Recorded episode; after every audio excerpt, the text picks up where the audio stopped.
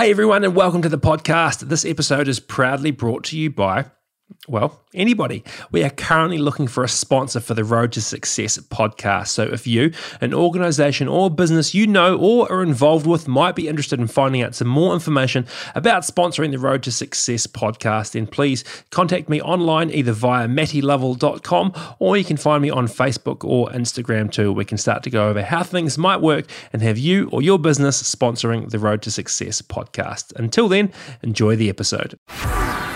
Hello and welcome to another episode of the Road to Success podcast. My name is Matty Lovell. Thank you so much for joining me today as I chat with Pic Picot, the founder of Pic's Peanut Butter.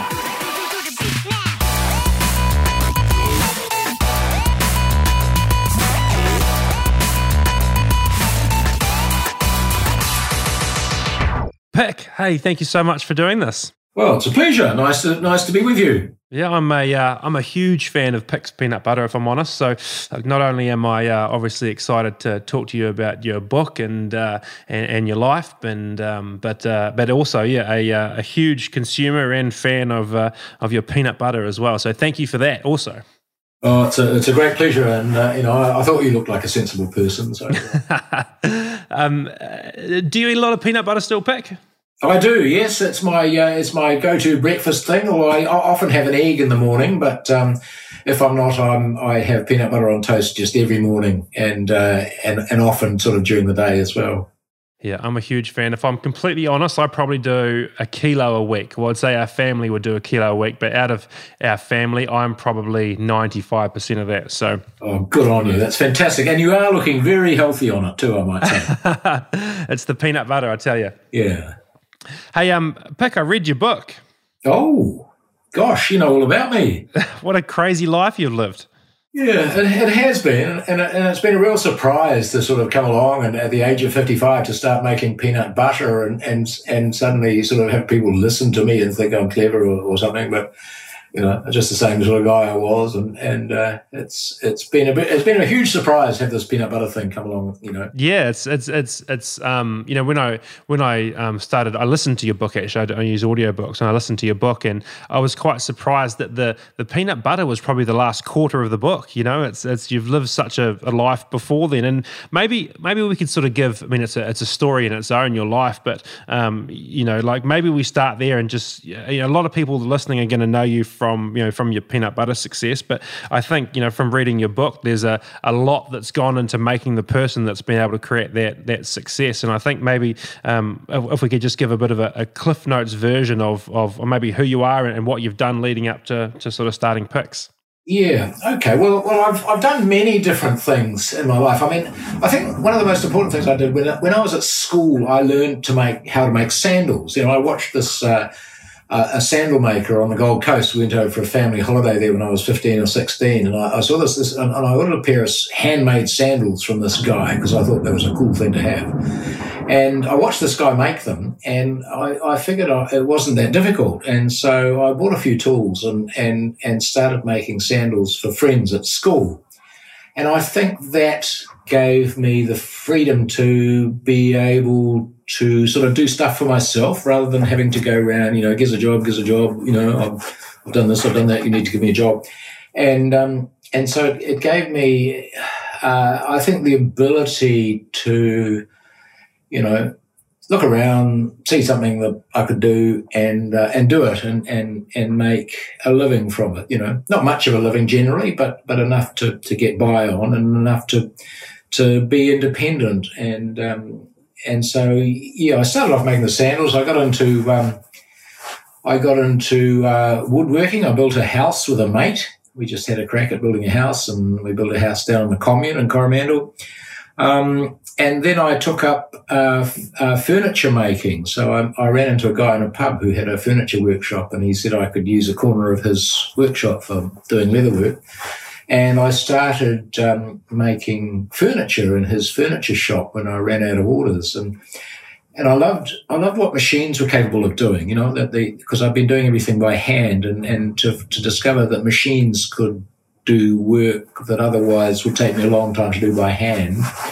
Um, so I sort of fell in love with machines a little bit at that time, and I um, yeah I made furniture. Then I started I got involved with boat building, built myself a boat.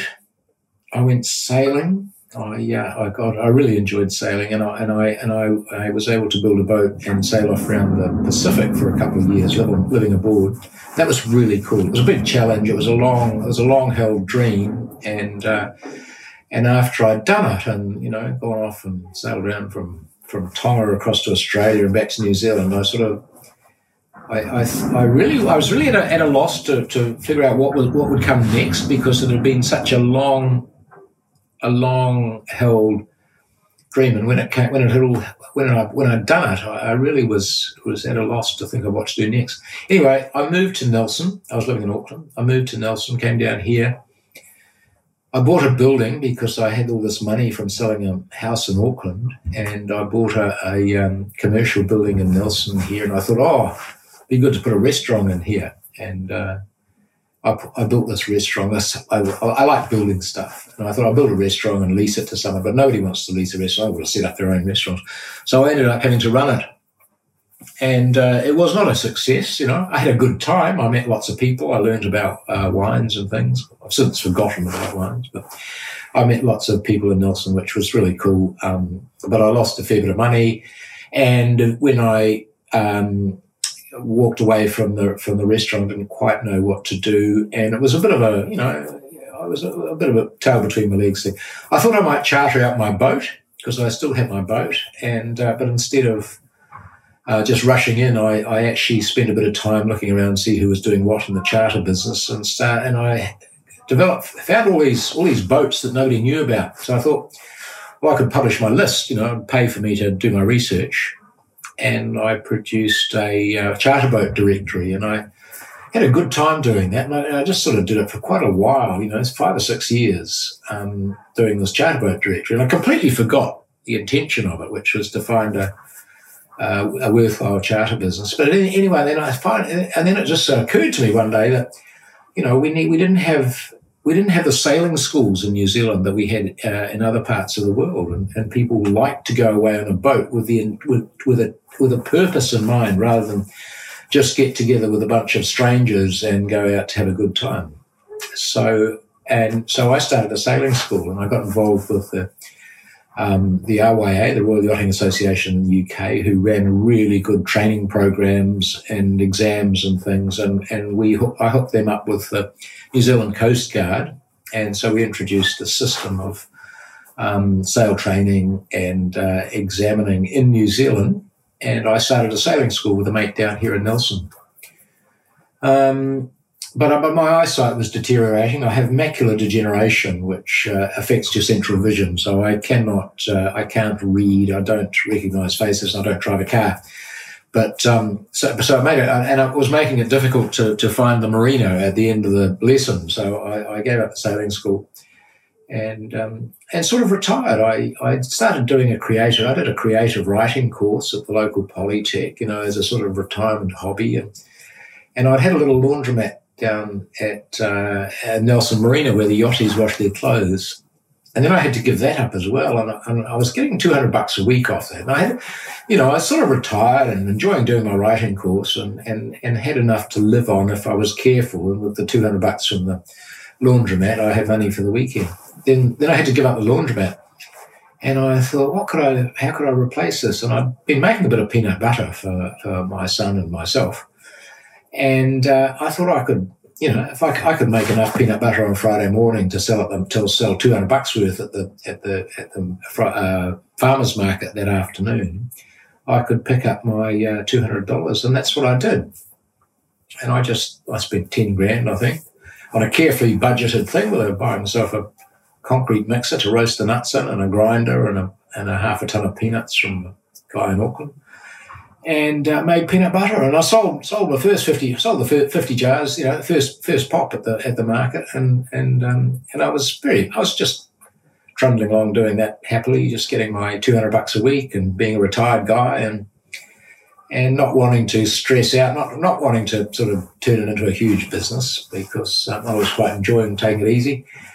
And then I began to realise that it wasn't actually very stressful at all. And, and I, I got a couple of people to help me out with the peanut butter, and and um, and we just started just started growing. And I ended up tipping my retirement fund into the business and going off to China, buying a whole bunch of machinery, and uh, starting a, a, a semi-proper factory. Uh, you know, and uh, and getting some really good people around me over time, and and and we getting some good systems going, and um, so we've ended up with this huge, great, you know, peanut butter world down here in Nelson, and this amazing tourist attraction, and uh, and making you know twenty five thousand jars a day, selling it all around the world, and um, it's quite extraordinary, really. It's the most um, most unlikely outcome that I could ever imagine. My, my folks have been thrilled by it. My mum, my mum, my, my, dad passed away a couple of years ago, but my mum has been overwhelmed and, and very uh, made her very happy, you know, in her in her. Uh, in her older years. It's a fantastic story, like, and and I know we sort of try to you synthesize, you know, pretty much uh, an entire book into, you know, a couple of minutes there. But um, oh, you know, I hope that doesn't stop people buying it.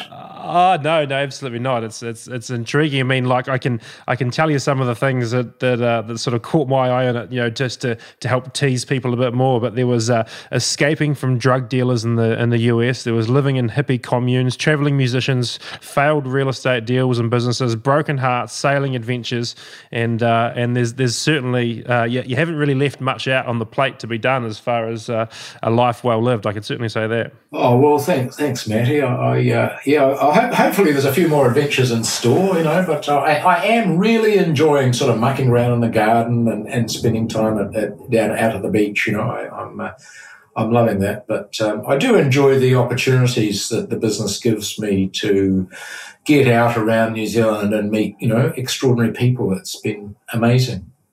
I can imagine. One thing, you know, as as you were talking there, there was a couple of things that sort of um, that, that, quite interested me. You know, one was um, this idea of just having a go. You know, you, you, talked about. I think you used the word. I we thought we'd have a go at building a house. You know, I think, and you, attributed that to the to the sandal maker that you saw in, in Australia. But um, you know, I think you're, you're, you're being slightly modest there. I think that you know you obviously have some sort of um, you know ingrained sort of um, aspect of your nature that that that is inclined to just give things a go. And I don't think that that's um, particularly common, you know, particularly these days. And and you, you, talked about you know tipping your retirement fund into Pic's.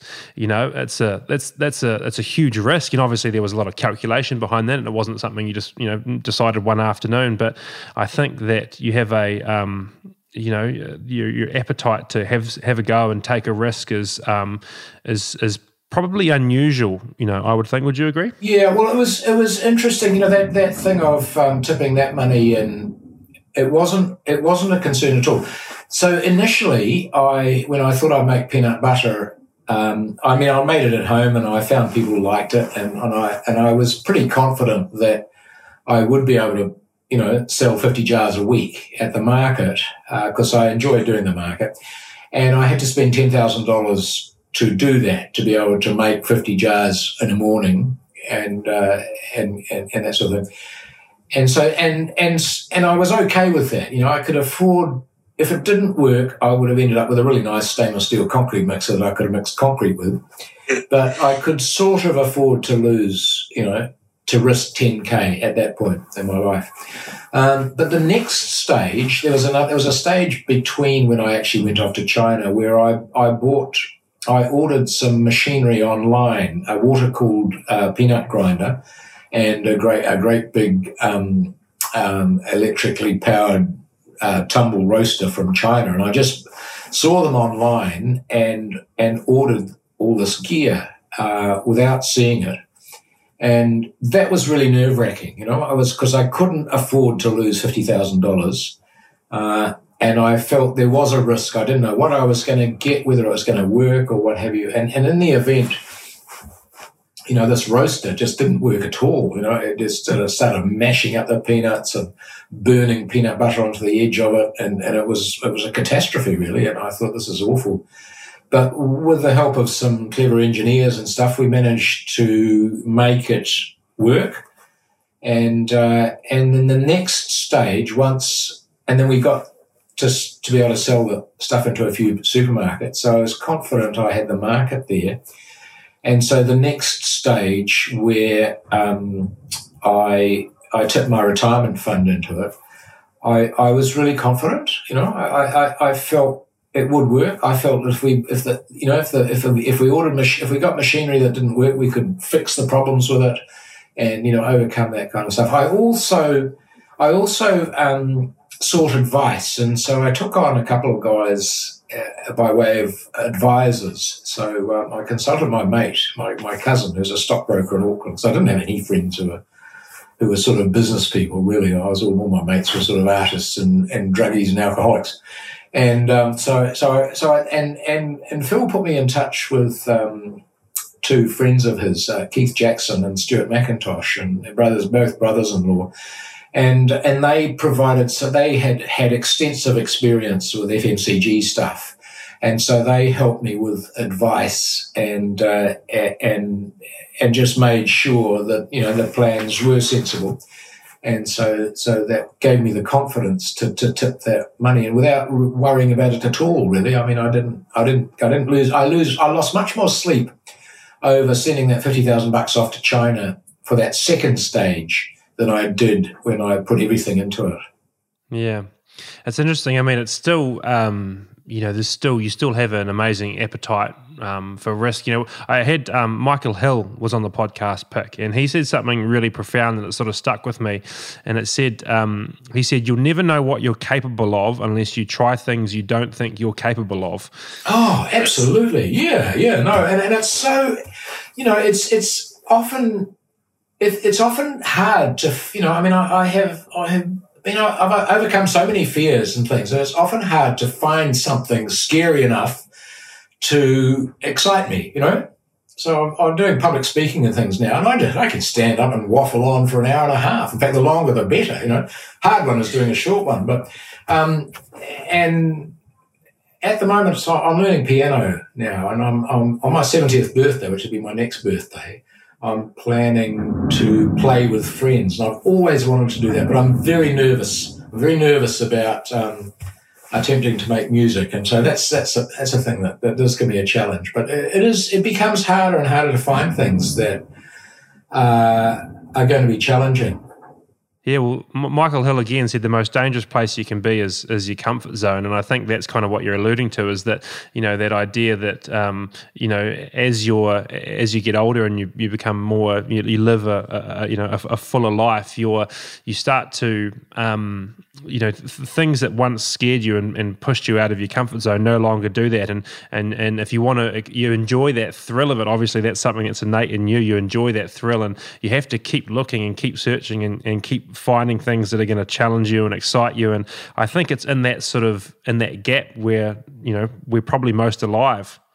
I think so, yeah. And I and I'm really, you know, I'm really enjoying getting back into making things, you know. So I'm, I'm setting up another woodwork shop and I'm getting all these incredibly dangerous machines, you know, which, which is great, uh, freaks my friends out completely. You know, a blind guy wandering around with whirring blades and, and goodness knows what. But I, I really enjoy that, and and uh, and I find the challenge of building things when I can't measure and I can't I can't work a level and that sort of thing. Uh, I, it, it, it takes there's a yeah, it's the challenge of of of projects that you get the excitement from. It's not necessarily the excellence of your execution. It's it's it's overcoming the challenges of any project. I think that um, that that make it interesting. And and the blindness thing um, gives me you know that in spades. It's fantastic, really. Yeah, yeah. I can I can only only sort of imagine it's um. Yeah, the the the the idea that the journey is where the value is and where the fun actually is, and that um, you know, I kind of like it. You know, and that's one thing I think that you know a lot of people think about maybe we get life a little bit wrong in some ways that we we treat life a bit like a, a, a, running race where the idea is to to hurry up and get to the end whereas the analogy that I, I heard that really resonated with me Pic was the idea that life's actually a song and the idea of a song is not to get to the end but just to enjoy it while it's happening yeah yeah no i agree and i do find that as i'm getting older you know when i'm making things i i used to always have the end in sight. You know, I was dying to be getting towards the end of the project, and sort of I'd said I'd sort of um, I'd sort of hurry through some of the intermediate stages in, in the rush to get to the end point. But I find now when I'm doing things that I really enjoy doing all the stages well, you know, and and and the end of it is just another stage, you know. When I get to the end of a project, yeah, now I'm gonna I have to start thinking about a next project. So um, and so all every stage of it I, I relish, you know, I, ju- I just love it.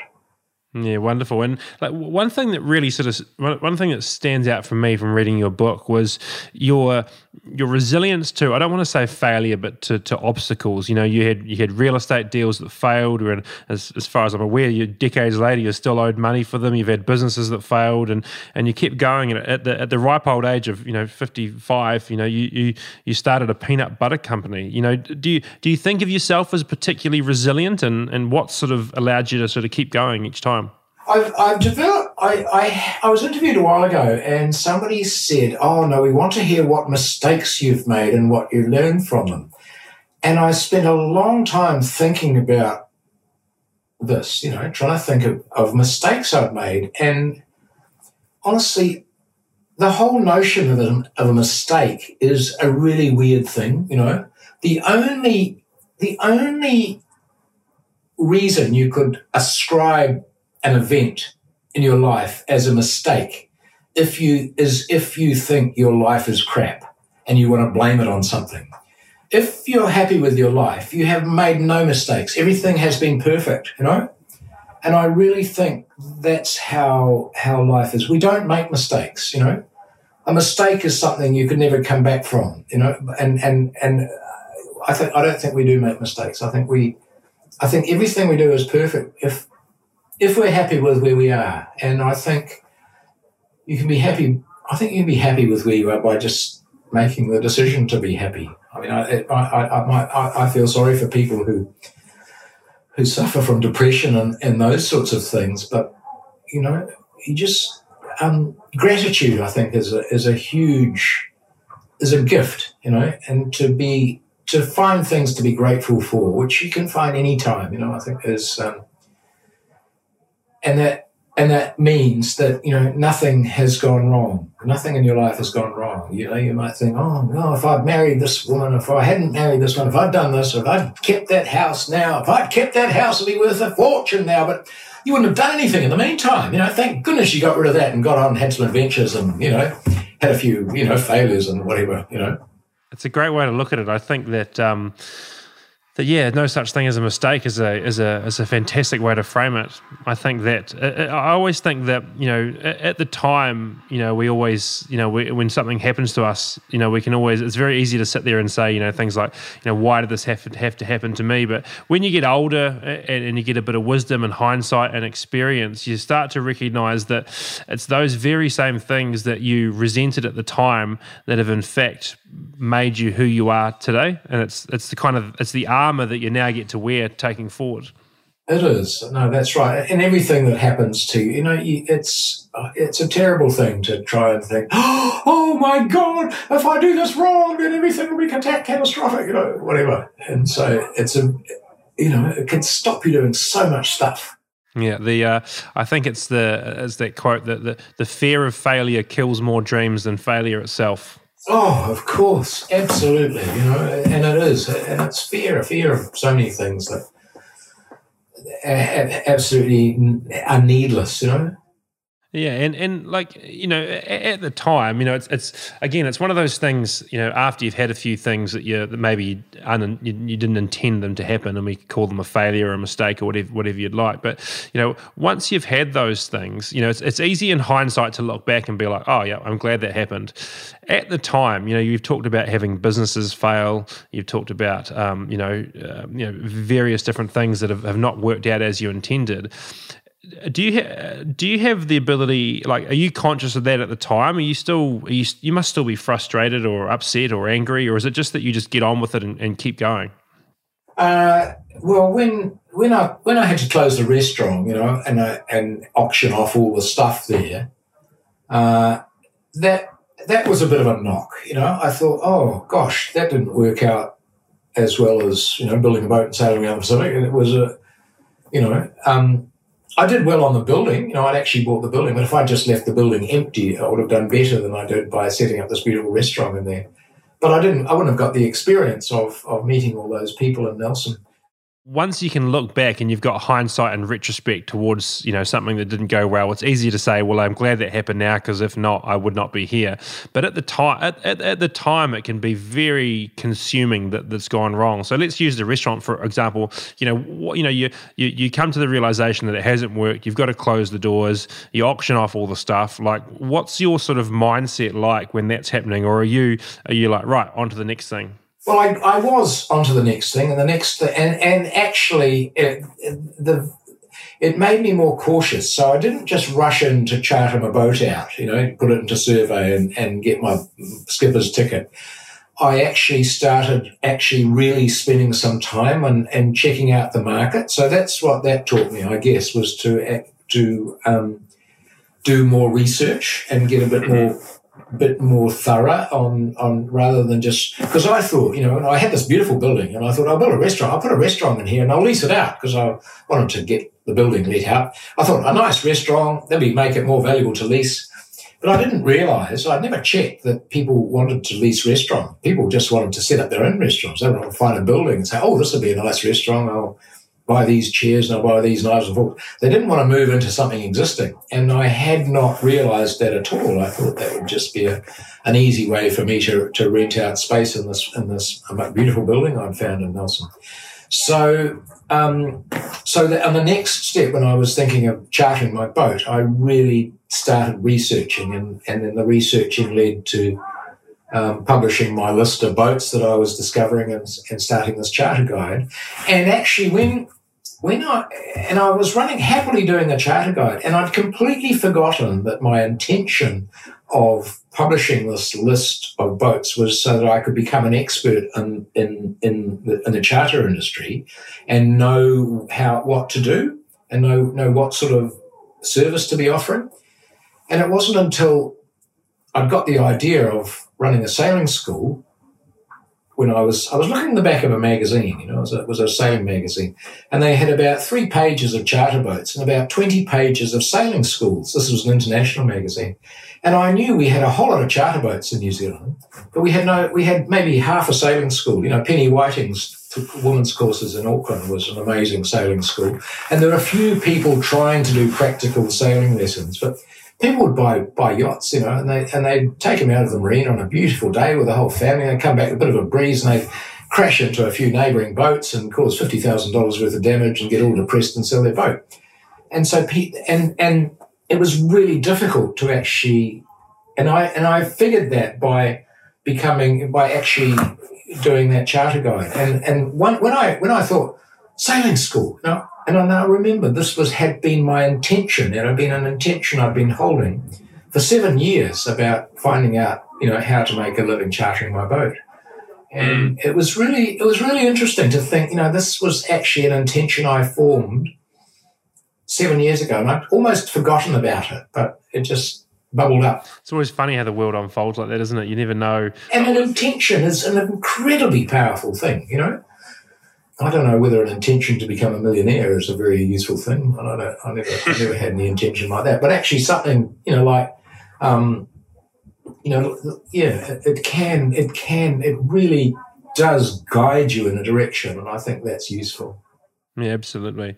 Hey, um, you know, let's let's you know, I'd like to do want to talk a bit about the you know, obviously about about Pic's and the and, and the peanut butter. So you know, we sort of we sort of sort of you sort of gave us a, a Cliff Notes version at the start, and uh, and you know, one of the one of the sort of um, you know uh, parts that really sort of caught my attention, and I've been I've been up there and been to your peanut butter world and stuff, is the is the concrete mixer sort of idea, and and when you were uh, in your garage and you had that sort of gas heater there, and you were sort of you know sort of um, strapping these different things together to try and help you roast your peanuts and stuff. And it really started out started out quite small, literally sort of selling in the in that Nelson market, um, you know, each Saturday. When did it, you know, when did the point, you know, when was the point where you sort of thought, you know, you said you were trying to make a couple hundred dollars a week to help you sort of in retirement. When when when did you realize it was sort of going to be bigger than that? Well, so a few things happened. Like we started off in the Nelson Farmers Market, which is a very low key uh, affair on Friday afternoons, and and then um, I was offered a spot in the Saturday Market, which is a much bigger affair and uh, has quite a you know nationwide reputation. It's a really a really top class you know um, weekend market, and uh, but the manager of the market, Nisha, said that you know you I couldn't I couldn't sell my peanut butter that I was making in my garage at her fancy market, and I had to get myself a proper licensed kitchen to do it in. So I spent I had to muck around and, and find a space and you know cheap enough space, and I fixed it up and. Um, it was a bit bigger than I needed. I sublet the back of it to a, a, a, couple who were making jam, and they had a young couple working for them. Anyway, um, the, these um, this young couple thought they might they would prefer to work for me, and so they helped me make peanut butter. We started making a bit more, and they managed to get us through um, a food safety program that would allow us to sell into supermarkets. So we started getting a few orders from supermarkets. But at the time, I, I was deter- I was doing my writing course. I was determined not to get into into a business. You know, I'd, I'd, I'd had staff with the restaurant, and I didn't want to have have to hire a whole pile of invoicing staff, and I didn't want a forklift and all sorts of things that would sort of indicate, you know, that was getting out of out of control. I was happy just to have, uh, say, you know, demand a bit of, a little bit ahead of our capacity and and I thought that would be nice and easy. And then one day uh, we had uh, a truck turned up. We were buying our our, our jars on a, on a pallet by this time, about a thousand jars on a pallet. I'm getting a delivery once every couple of weeks. And the truck turned up with a pallet of jars on the back, and and uh, we used to borrow the neighbours' forklifts to to bring the pallet into the factory and not, none of them were available. And I went round the corner, and, and there was a forklift hire place or lease place, and I leased or bought a forklift. Uh, and and I brought it back, and I picked up the pallet and drove it into the factory. I thought, this is actually pretty cool, you know. And so, and then I thought, well, shit, I've got a forklift now, and you know that didn't feel that wasn't too painful and you know what what what am I what's holding me back and and so and at that point I uh, I started talking to um, Keith and Stuart their advisors and uh, and at that point I thought well there's no there's actually no sense in keeping brakes on it because you know I'm enjoying it. And uh, so so yeah that was that was that was the point that that that sort of switched switched across. Yeah did, did you ever think it would get this big Oh God, no! Absolutely. I mean, I'm looking out. I'm looking out of peanut butter world here, and it's this massive, great big hall. We can have we can have 300 people in here for drinks and nibbles and things, or maybe make it available for community functions and things. And, and there's a cafe going on and gift shop, and you know, it's it's madness. Well, during non-COVID times, we run the tours and things, and it's just it's it's extraordinary. And we've built this beautiful, beautiful factory, and, and when it was half built we had massive, I had massive support. I have to say here from from um, our, our, our, property developer in Nelson here, and Bill Coburn, who was an elderly gentleman who, who had a, a little office next to my original factory, and I used to spend time chatting with Bill, and so he supported us in in building this um, this extraordinary building, which um, is so unlike a factory. It's sort of Willy Wonkerish kind of joint, and it's very exciting actually. And so, I but I never imagined you know, I would ever be building anything like this or, or you know, owning it. That's in- incredible, really. Yeah, and, and to to even you know you know peanut butter world. You know like you you just we said it before like it's something that we that's normal but it's um you know you've you've sort of t- you've grown it from a you know from literally a you know an FMC a fast moving consumer good to this this iconic sort of um, you know destination for people to visit and be immersed in the experience. And um, you know do you ever sit back and sort of think like far out what have I done? Oh absolutely. And and you know when when I thought oh well peanut butter world, I, I thought, oh, you know, what a what a stupid thing. And and but you know, now it is. It's peanut butter world, and that's okay. You know, there's a sign by the motorway. There's a sign on the motorway. Next exit, peanut butter world. You know, it's it's there. It's like uh, it's it's it's unbelievable. Really, it's the most most extraordinary thing. Yeah, and, and how big is it now? Like you know, you, you, uh, as far I think in the book you talked about doing you know fifty million dollars in revenue a year. Like, do you how do you gauge it? Is it on is it on production? Like, are you doing how many thousands of jars you're doing, or how? Yeah, well, I'm, I'm not I'm not clear on on, on our annual turnover. It's it's a bit less than fifty mil, but but it's funny things with FMCG. You sort of you sort of say, oh, we do this sales, but then we d- deduct, you know, um, terms and terms. Are, you know, that they don't. You never get terms, but the supermarkets say, "Oh, we're going to need this much and this much and this much off your bill to do this and this and this." And and uh, but um, so it's a it's a you know, sales are actually a, a, bit of an odd one, but. Our, my, my favourite thing is our number of jars we make, our 380 gram jars. And, and when, you know, we routinely produce 25,000 jars a day. A day. And the other thing that I, I think is amazing, we've got 55 people working here. You know, they're supporting their families, they're buying houses, you know it's um, it's a very it's very cool to be part of a team, which is something I've never done in, in my previous working life. I just about everything I've done myself. You know, I never trusted anybody to be able to do anything as well as I could because I'm such a smarty pants. And um, but but with my eyesight deteriorating, I I had to delegate stuff, and I discovered there are people who could do things you know, I have to admit, better than me. They did it differently. And initially I thought, oh, that can't be right. But actually, you know, people do things and people can specialize in things. You know, to discover that there are people who, you know, when the when the end of the month comes around, say, "Oh, wacky do! It's nearly the end of the month. I could be able to do the GST." You know, I used to do anything to avoid filling in the GST forms and that sort of thing. You know, but uh, there are people out there, and there are people with us who do extraordinary things in their in their special fields, and, and I'm and I feel very lucky to now be part of a team, which I never was before. Yeah, I mean that's a that's a lovely way. I mean, firstly, twenty five thousand jars per day is is crazy from you know a, an operation that essentially started with a concrete mixer in your, in your garage. So, you know, congr- congratulations. But secondly, what a lovely way to measure it of the of the staff and the families that you're sort of growing. And you know, in the book, you talk about uh, peanut butter babies. Yes, yes, yes, yes, yes. I've lost count. I've lost count. I've, I've dreamed of getting them all together. You know, all, all the babies that have been born to our staff since we started. And, but uh, there's there's a in fact one of in, in fact um, uh, one of our one of our women did, soon after we got going had triplets.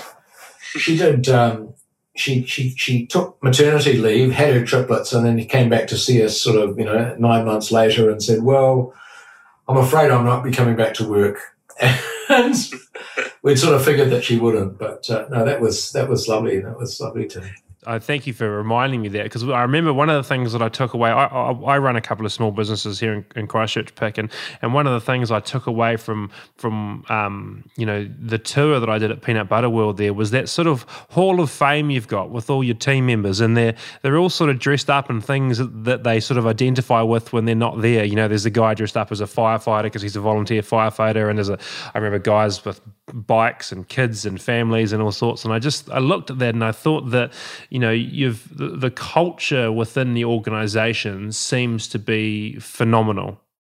I would hate people to dread coming to work. You know, I mean, I, I, I did in my youth. I had the odd job, you know, in a factory or somewhere where I really, you know, you or, or clock watching. Or I, I went to a hospital for a bit, and I was a special duty orderly, and there was nothing to do. I just had to walk around pretending I was doing something because, you know, otherwise people would find inane things for you to do. And it, and it, and it just, the days dragged so much. And I, and I, I thought, I never want this to, I never want to be responsible for, for people feeling like this. I mean, having said this, I, you know, I come to work and I sit up in this office up here with the air conditioning on. There's guys down in the factory who's, who's sort of picking up jars and putting them down and rushing around fixing machines and stuff. And, and, and but and we do, you know, it's it's very well for me to say, you know, we're all, we're all happy families here. Um, we do really well, though. I do think, you know, people people tend to stay. We don't get a big staff turnover here, and it's uh, it is it's special. And I, and, I, and and one of the one of the things I find is that we, when we get the visitors through here, and and our people our people get to see the visitors come through and they and they know how much their work is appreciated. You know, these people are mad peanut butter fanatics. You know, they come through, they dream, their kids dream of coming to the peanut butter factory, and you know they're wide eyed watching this extraordinary stuff going on with with these amazing machines and people in white coats keeping them working and running and this incredible volume of peanut butter coming out, and it, it impresses the kids and the and the parents and and they see and, and our staff see how much their work is valued. I think often factories are hidden away from anywhere, and and and you know, and you tell your kids, oh, you don't want to work in a factory, you know. Oh, look at that. There's poor people sort of going in there in the morning and coming out at five o'clock at night looking pale and and and never actually knowing what's happening to the work they're producing. So I think it's very important. It's also important for our customers to see that the people who are making it are engaged and they are, you know, happy to see them and, and that sort of thing. It works both ways very much. Yeah, yeah, yeah. I can imagine it's a it's a lovely insight because yeah, traditionally you'd say that you know you, you, know people you don't really get insight into a, insight into a factory, but you know interesting you talk about the the being valuable from from, from both sides that, that your team realise you know just how valuable their their staff are. So what a what a fantastic way to look at it. Have there, you know, in in terms of growing the business uh, as as it has over the years, is there, you know, a couple of key things or key moves or, or, or things that you've sort of done along the way that have, you think have really sort of accelerated your growth at all? I know it's hard to sort of put down. You, you look at a, a, business that's you know been operating for you know the length of time Pic's has, and it's it's hard to sort of it, it tends to generally be lots of small things you've done right over a long period of time. But is there anything particular, even maybe a philosophy, the way you've approached something over the last sort of, you know? I think the first one was bringing on um, Keith and Stuart, you know, for an outside view with experience in, in this industry and to have them have a look over my plan and, and then to, um, you know, give us advice. They, they sort of consulted with, with me, you know, a lot as we went along. And then Stuart came on. He was spending more and more time with us, and then we uh, he appointed him as um, as initially um, general manager and, and now CEO. And so, and Stuart came in and he really went to work on the culture. So we had our, factory manager was really struggling. He was not accustomed to managing people, you know. I mean, he was very keen to employ, you know, kids he thought could use a bit of bit of discipline, bit of work. Uh, and but but the culture in the factory was not it wasn't good. You know, it wasn't re- respectful. And, and and one of the first things Stuart did was institute um, an anti-swearing campaign. So you had to put fifty cents in the jar every time you swore. And I thought this is stupid. You know, this is ridiculous. But and then and then we brought in drug testing, and I thought this is going to be this is terrible. I mean, I you know having, having you know enjoyed the odd puff of marijuana in the past myself, I thought this is this is hypocritical. But actually, having it in the workplace and and and developing a workplace that was respectful and inclusive. And you don't, you know, you can still, you know, you, you do you do need to when you're operating with a with a big group of people, you do need to show respect to each other and and and make room for for different people's different different people's sensibilities and and and it really made a big difference. You know, it surprised me. It really surprised me. And and and these drug testing guys said, "Oh, I've been approached by people who said, oh, thank you very much for coming in and testing me in my workplace because it gave me the excuse I needed to stop getting stoned every day."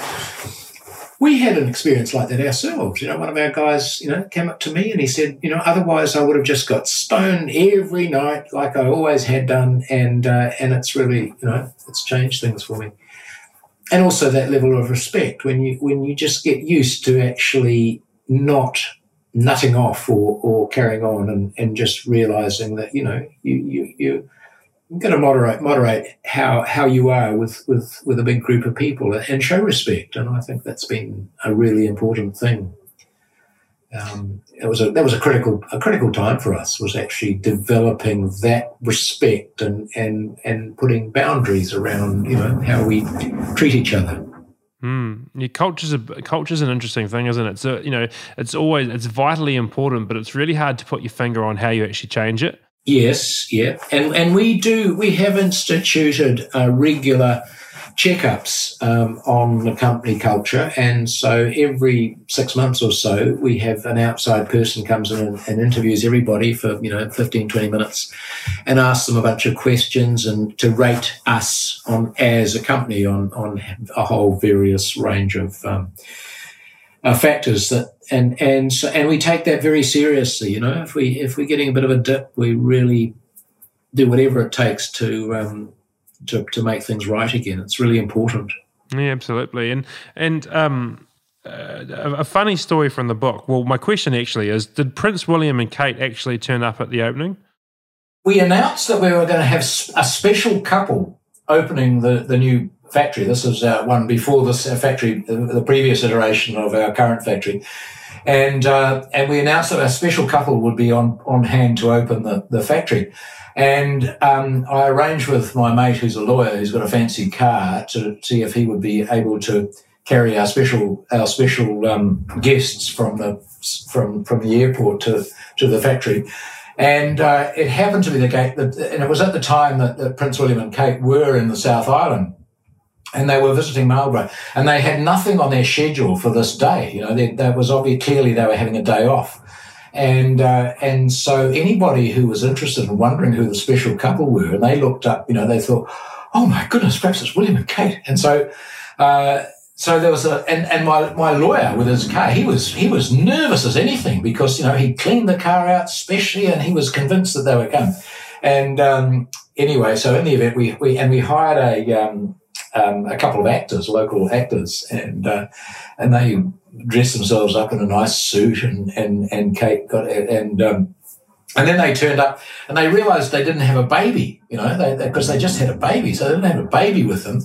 And so they were getting dressed at our old factory. And, um, and, and so, uh, Kate grabbed a, uh, a couple of tea towels and a few and a, and a couple of uh, one kilo jars of peanut butter and wrapped them around the tea towels and wrapped the tea towels around them and put them under her arm. And they came down in this fancy Porsche thing and, and uh, parked in the front and all the crowd was standing around and, and, uh, and we, we lifted them up on a forklift, put a cage on the forklift and lifted them up to, to cut the ribbon with a big pair of secateurs or something.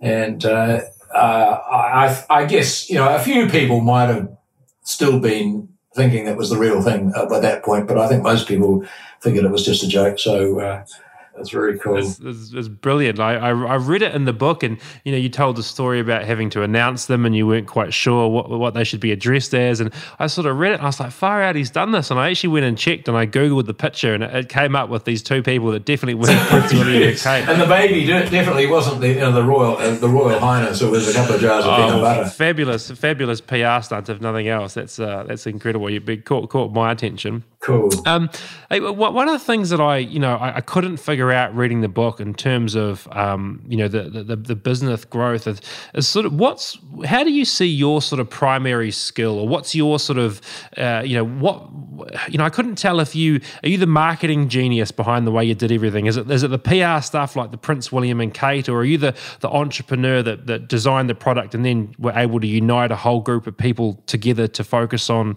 you know, where you go? Is there, a particular skill set that you think has allowed you know to contribute to the growth?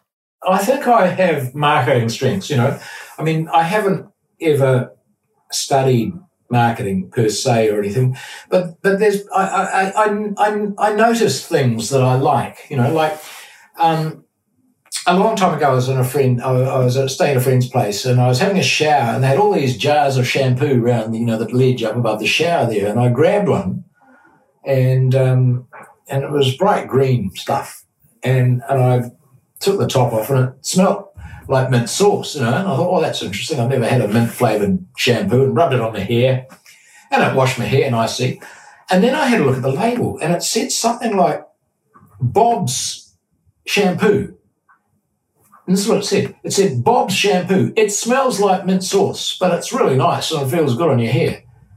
And I and I thought this is amazing. You know, this is so unlike your average bottle of shampoo that's called Nature's Tonic Shampoo with all the fresh aroma of forest mint harvested on a you know a cold misty morning and and with the new beta carotene that sort of you know all that sort of bullshit.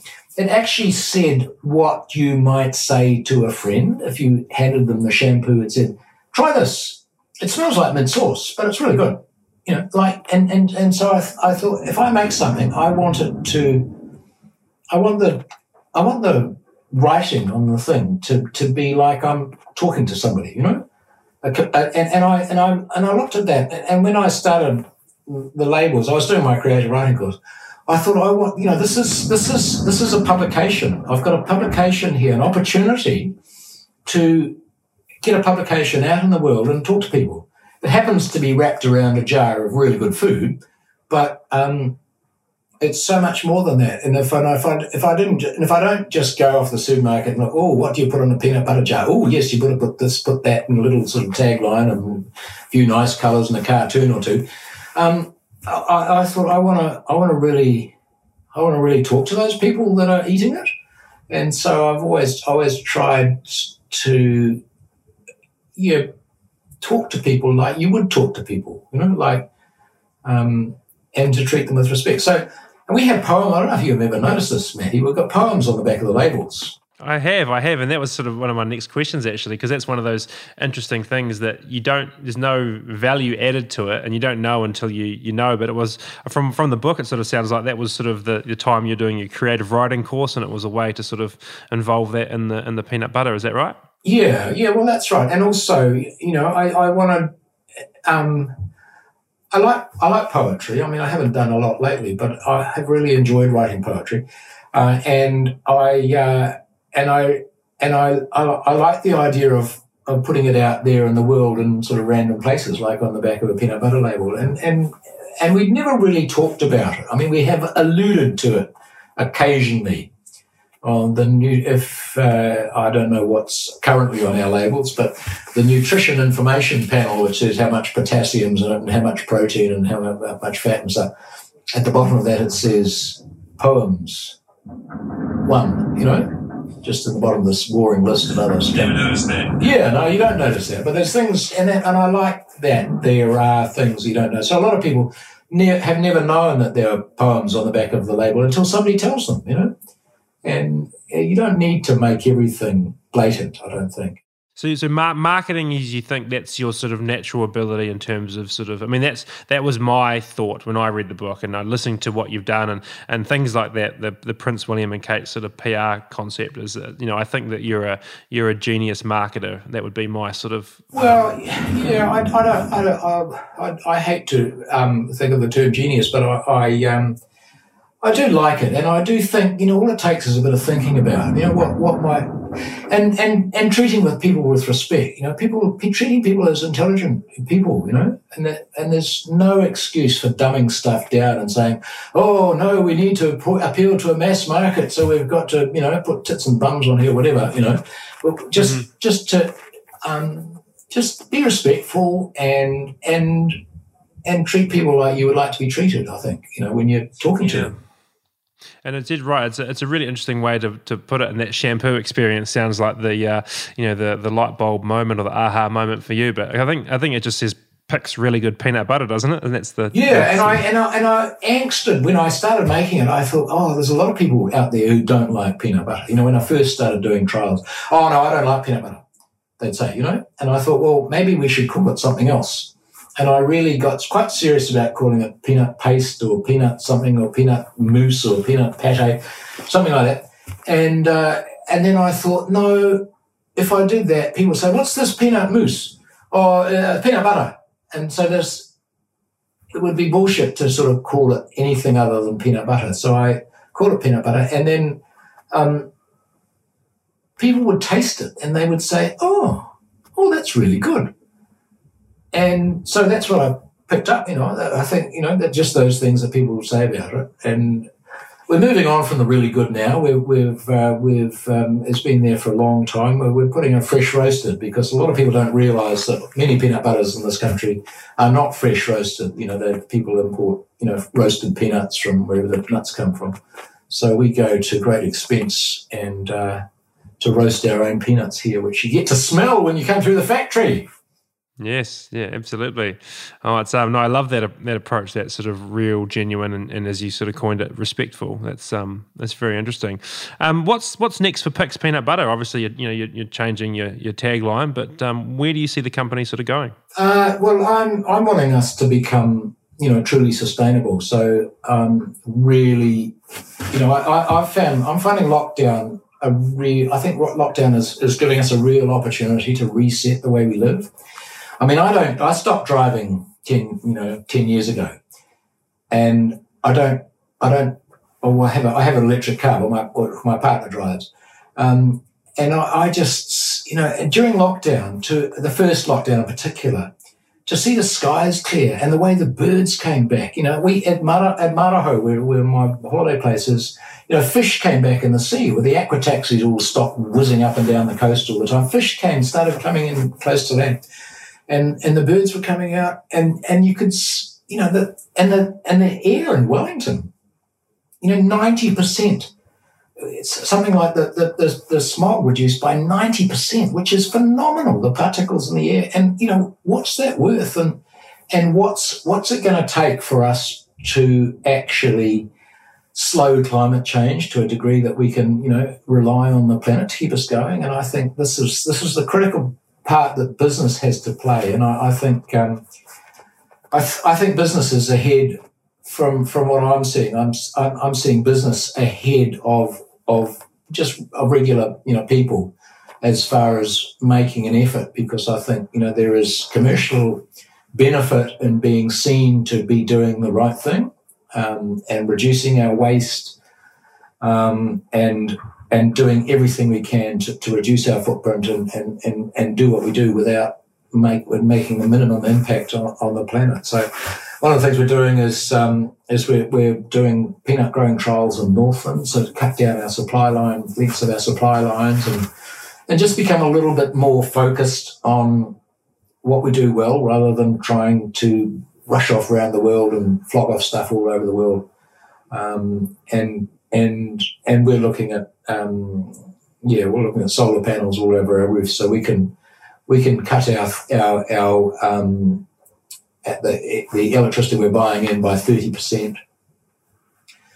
Uh, yeah, I think that that's that's what matters for me. You know, I'd like us to become as community focused and environmentally friendly as we possibly can, and, and to help lead you know New Zealand businesses in, into into becoming truly sustainable and, and uh, regenerative.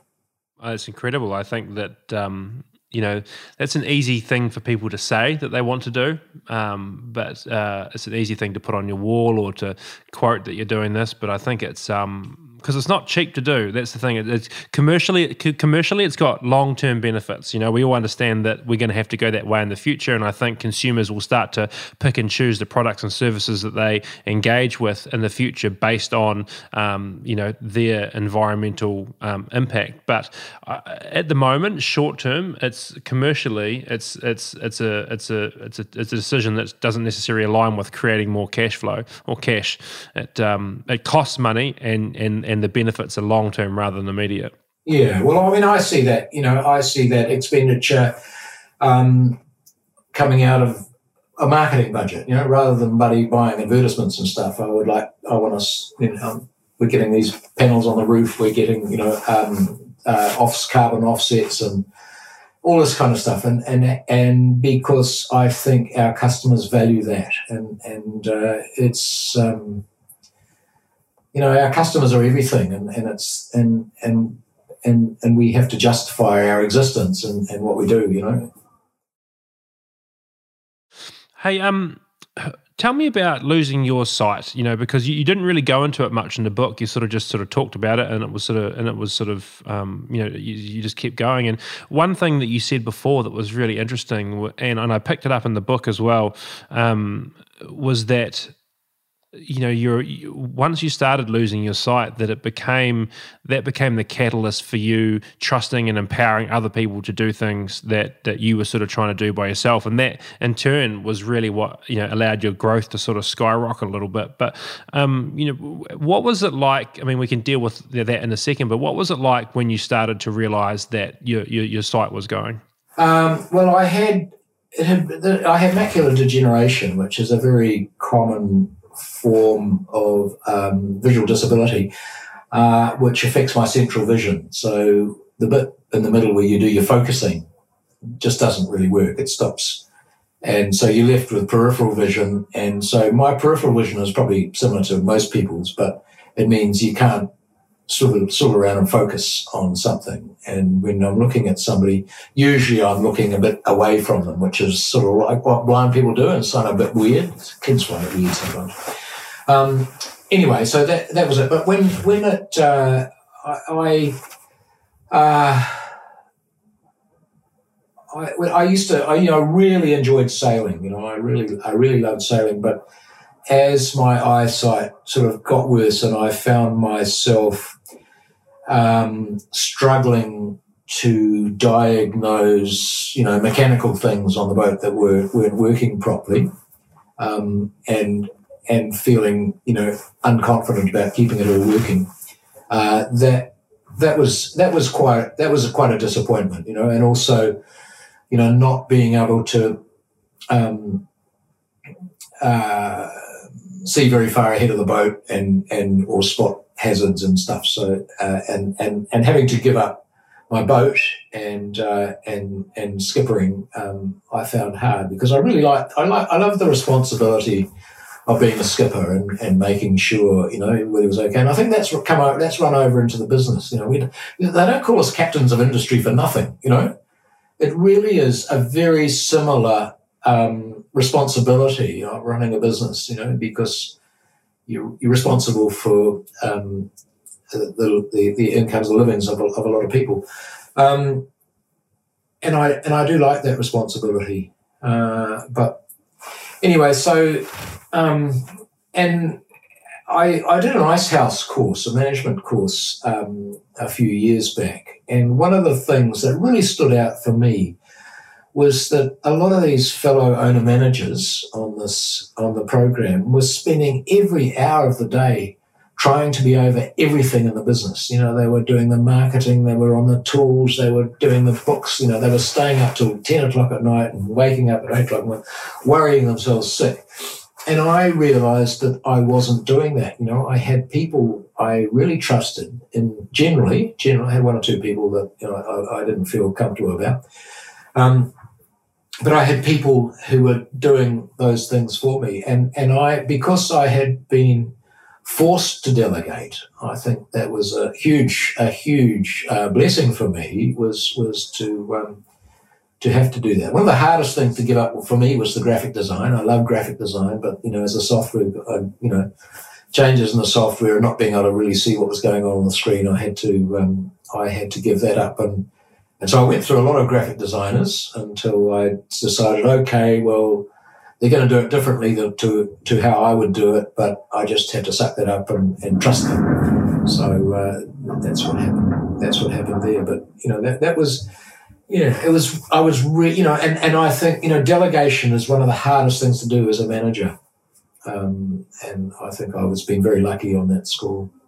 Yeah, I mean, um, luck's a portion of it, but I think you know it's a. I mean, it sort of relates back to what you said earlier and what we talked about at the sort of beginning was that you know you look back on things that maybe whether you call it a failure or a mistake or an unfortunate event, and you look back on it now and you realise that um, you know you wouldn't be where you are without that event occurring, and uh, you know you, you, your sight or the degeneration of your sight is probably the the epitome of that story. Is that you know at the time it's probably something you know obviously it was it was it was something you didn't want, and and, and you're you know probably saddened by it. I would suggest, but you look back now and you realise that it was in the the process of that happening that that allowed you to to free up some of your responsibilities within the business and trust other people and hire people and delegate to them, and and in turn, it's it's all those skills commercially that actually really allow you to grow.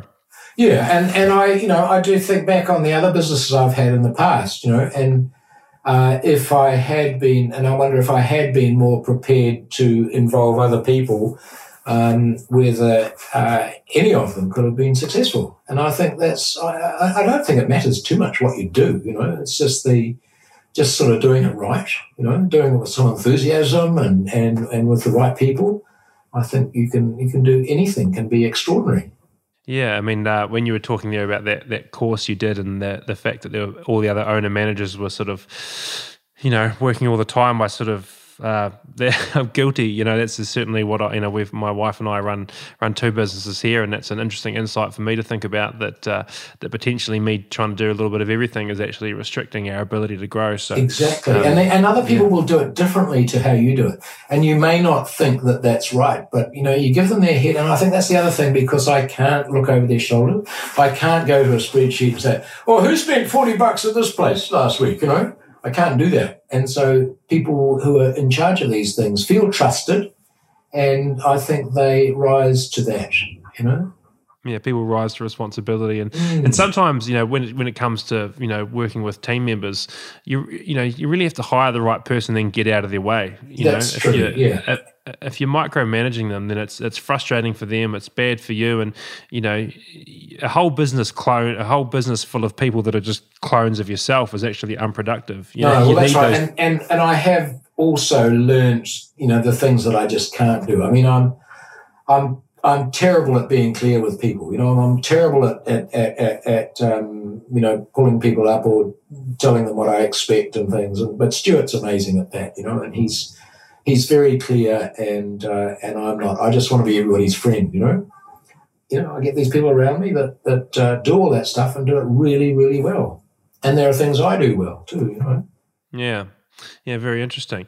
Hey, um, you know, one thing that's sort of pretty constant throughout your life, and you've talked about it a lot in here, is your love of the ocean and of sailing and of, of adventure. You know, you know, in general, I'd probably say I'm a um, I'm a similar myself. I've I spent um, about three years working on yachts overseas with my partner, and um, but bigger yachts. I think we sort of worked on the super yachts, and um, you know, we we crossed the Atlantic and did a few sort of crossings and bits oh, and pieces. they love but, Kiwis. They love Kiwis over there, don't they? Yeah, they, yeah, we we we had a we had a, we had a blast, but um, you know, I, I was sort of I've I've a huge sort of um, you know love of the ocean, and I think that it's um, it, you learn a lot about yourself. It sounds a bit sort of you know um, woo woo, but I think that you know the the um, you know one thing I love about the ocean is that it's it's untouched. It's the way it was forever. You know, like the, every every bit of land looks different now. You know, yeah.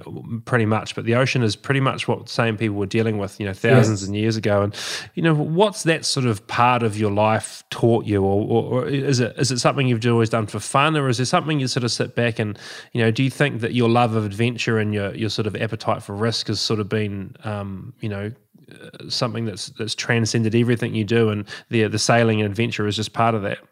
Uh, coming back to you know the ocean and the timelessness of it. You know, when, when I when I was writing the web page for the sailing school, you know, I talked about learning to sail, and rather than saying, "Oh, we have the finest of, modern yachts," and you know, we will learn the blah blah blah, I, I talked about um, sailors' skills being the same as they had been, whether with your Portuguese caravel or a voyaging waka.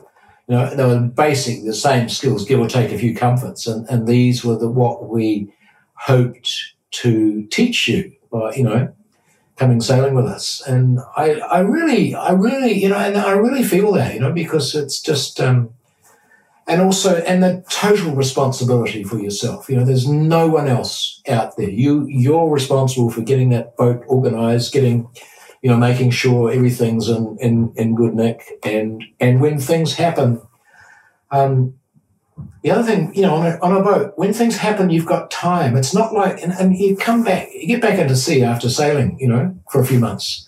You come back on land and get a drive along a motorway and you, God, the speed. All it's going to take is for someone on the other side of the road to be swatting at a fly or something and then crash over and then it's all over, you know, no time to do anything. You know, at least if you've got a gathering storm coming up in the middle of the ocean, you've got time to do stuff, you know, you've got time to prepare, you've got time to, you know, take things. If a water boat starts to sink, you've got time to think about getting the water out or getting, you know, you can do things and, and it's, uh, and, and stuff slows down and, and it's, and those rhythms of the day and the night just keeping on going. And, um, I was amazed to find, you know, on a long passage that by the time it was, you know, you were approaching land, it was usually with very mixed feelings, you know, you, you think, oh, I could just keep doing this. When you set when you set sail, and I don't know, I don't know how it's been for you, but but heading offshore, it, it's quite fraught. You know, I mean, I I would go off my food for if I don't get seasick, but I would go off my food for a day or two. You know, with nervousness, wondering whether I'd done everything right, whether the boat was going to sink or the mast was going to fall off or the engine was going to fail. And uh, and once once you settle into it, you know, you you get that get some confidence, and it just feels. Yeah, I, I love I love the story about um, oh, I forget his name at the moment. One of those round the world ra- round the world initial solo races, a French guy, Moitessier, Bernard Moitessier, and they had a round the world single handed race, and he was coming back towards the finish finish line. I think he was coming second, and he was listening to the radio to all the hoo ha that was going on at the finish line, and he thought, bugger this. And he just turned around and sailed around the world again, and then snuck into his home port. You know, after t- double circumnavigation. Interesting, isn't it? Yeah, I'm. Um, yeah, I'm, I'm a huge, huge fan of the ocean and, and, and, and love the water, and I think that um, yeah, I really enjoyed uh, really enjoyed that sort of part of your, your life and a part of the book. Hey, uh, like I, am conscious of your time. I'll finish up with a couple of couple of uh, quick questions, and and one would be sort of how do you spend most of your time now? Like, are you are you engaged in the business much, or are you are you family orientated, or? I have a holiday place at Marahau, which is about an hour away in our electric car, and uh, and I love spending time out there. You know, I've got projects out there. I'm, I'm building stuff, and I'm, i really like bricklaying. I love gardening, and uh, and I like and I'm setting up another woodwork shop there where I can, you know, I've got some saws and, and spindle molders and thicknessers and stuff in there, and uh, I really enjoy that and and and playing piano.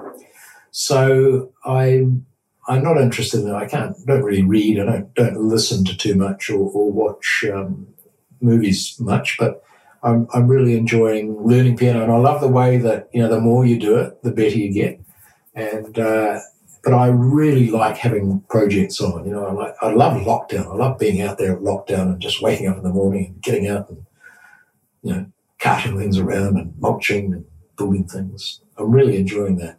And, uh, but I do like, I do like coming in, you know, talking to you and and, and meeting the uh, people at Peanut Butter World and and uh, and getting out around the country a little bit. I'm very conscious of of the um, of flying flying around still these days. You know, I, am not that keen on burning up fuel on an airplane uh, and just trying to moderate my impact on the planet. Yeah, it sounds like a uh, a nice way to live. Now it's um it's certainly you know well deserved after reading the the, the, the adventures you've, you've encountered across your life. Well, hopefully I have um, more adventures. I, I don't know what. Absolutely. Yeah. Hey, um, what what are you most proud of? You know, when when you read that book, and I look back and I think, far out, you have really done some stuff. As, and you look back over your life, you've had, you know, you know, commercial success. You've obviously had children. You've, you know, you've had some, you know, numerous amount of adventures, and I'm sure there's plenty more that are untold that, that couldn't, uh, maybe weren't weren't weren't, uh, weren't appropriate for the book. But you know, when you look back on your time Pic, you know, what is it that that you're most proud of? Um I'm really proud that it sort of worked out in the end. You know, I mean, I'm really happy for my my mum's 82. You know, my dad passed away the a couple of days before we had the grand opening here of Peanut Butter World. You know, and that, and that was that was really bittersweet. You know, he he he hadn't he never got to see it, but uh, they were to be guests of honour at the black tie event and that sort of thing. And Dad died a couple of days before. He really didn't want to come. But anyway, mum, mum, you know, and, and, and, but they both got to go to Government House when I got invested, invested with a, you know, um, Order of Merit. And, uh, so that, you know, they, that was, you know, they'd had a hard time with me. I was a, I was a difficult, but, but you know, but a difficult teenager. And, uh, I think that was, um, so, so they felt really good about that. I think that, you know, all was forgiven. Um, other than that, I think the most significant thing was the sailing, you know, sailing around the Pacific and, and the sense of achievement. And yeah, I can do stuff um, that that brought me was was important. Uh, meeting extraordinary people, you know, the guy that taught me to make furniture was an amazing man. He just he just opened my eyes to possibility and you know yeah, uh, his name was John Simpson. And, and that's one of the things I've tried to bring out in my book. Some of those extraordinary people I've met that you know, just live life to the full and just grab it by the balls and get stuck in and, and do things, you know. And I have met some wonderful people like that. And they're not famous or anything, but they, that I just really wanted to celebrate those people in my book and, uh, and, and remember them, you know, make sure they're remembered. Yeah, absolutely. That's a that's a that's a great answer. Um, last one what do you wish everyone knew? You know, I, I, sort of ask this question of everyone that you know, what is when you think about you know, if you had the opportunity to to to whisper into the the ears of of the entire planet, you know, what would the what would the advice be from Pic? Oh, I I think you know just how amazing life is. You know, just to just to become aware of how extraordinary it is, and and you know we've got one chance it, and and there's so much more to do than sort of play video games or, or, or, or stare at screens or, or you know, um, put yourself down, that sort of thing. You know, that the opportunity of actually saying to yourself, I'm amazing, you know, this is bloody wonderful. Look at me. Um, you know, you know, I think that sort of thing and how wonderful, you know, we are as humans and, and, um, and the endless opportunity. You know, world, the world is what we create for ourselves, you know, and, and entirely, I believe that entirely, you know, no matter um, what your situation, you know, you, it's what you create, and, and that's, uh, I think that's the end of it. Yeah, that's fantastic. I mean, what a what a lovely way to be that the you know the endless opportunity and, and I think that we we take for granted the the the what we what we do have and it's that sort of idea it's that we we won the most unlikely lottery we could ever imagine and in, in, fact of just being born and uh, the the only reason we don't value it is because everyone we've ever met won the same lottery. Yeah, yeah, yeah. That's that's funny, isn't it? Yeah, and but you know moments of gratitude. You know, just have a if you if you give us you know just try and work out a give yourself a moment of gratitude for every day. You know, just think, oh, oh, that's not much, but hey, this is real. I'm really happy about this. You know, whether or not you just got a stone out of your shoe. Hey, I got the stone out of my shoe. Great, fantastic, wonderful. You know, any old thing it's a wonderful way to be, and that sort of positivity sort of uh, oozes from you. If, um, if I'm honest, Pic through your book, your book and this uh, and the peanut butter and this conversation as well. Um, hey, where, where can people get the book? Pic if people want to have a read. Uh, well, we've got it has been available in all the all, the bookshops have got access to it. So nationwide distributors sell it through Whitcoulls and Paper Plus and all those places. If they haven't got it, they'll get it in for you. You can buy it online. I think Mighty Ape sells it online, and uh, Amazon around you know around the rest of the world, and and of course you can buy it from Peanut Butter World here, or you can order it from our website. And it's also on the Kindle, yeah, and Audible.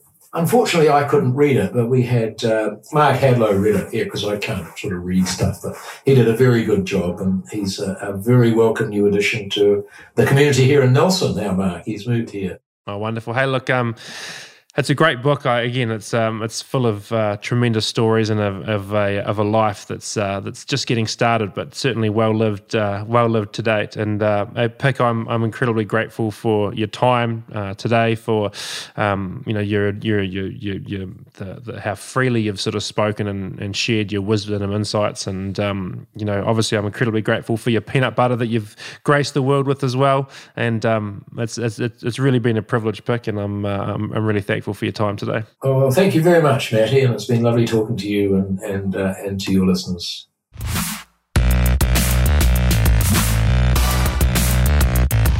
And there we go. Wow, isn't he a cool guy? Man, it's a uh, and a great story as well. And and look, we only touched on a few bits uh, in the interview there, but if you if you want to um, you want to read an inspiring story of success and resilience and adventure, then certainly go and pick up his book. It's a uh, it's an incredible reader, an incredible listen, and um, and as I said in the in the podcast, I'm a bit of a fanboy to be honest. I uh, am a huge peanut butter fan, and, and Pic's is my uh, my go to brand. So a privilege to chat with him today, and a privilege as always to have you listening as well thank you so much for checking out the Road to Success podcast. I love doing these, and it's so cool that people enjoy listening to them as well. So, thank you so much for listening. If you did get something out of today, if you could do a couple of things, one would be to share the episode, um, whichever platform you're listening to the podcast on right now. Just hit the share button and send it to someone, or alternatively, just tell someone to go and check out the Road to Success podcast. We're on both Spotify and Apple Podcasts as well. That, as I said, would mean the world to me. But thank you again, once again, for listening. Of course, thank you so much to Pic for his time, for his advice wisdom,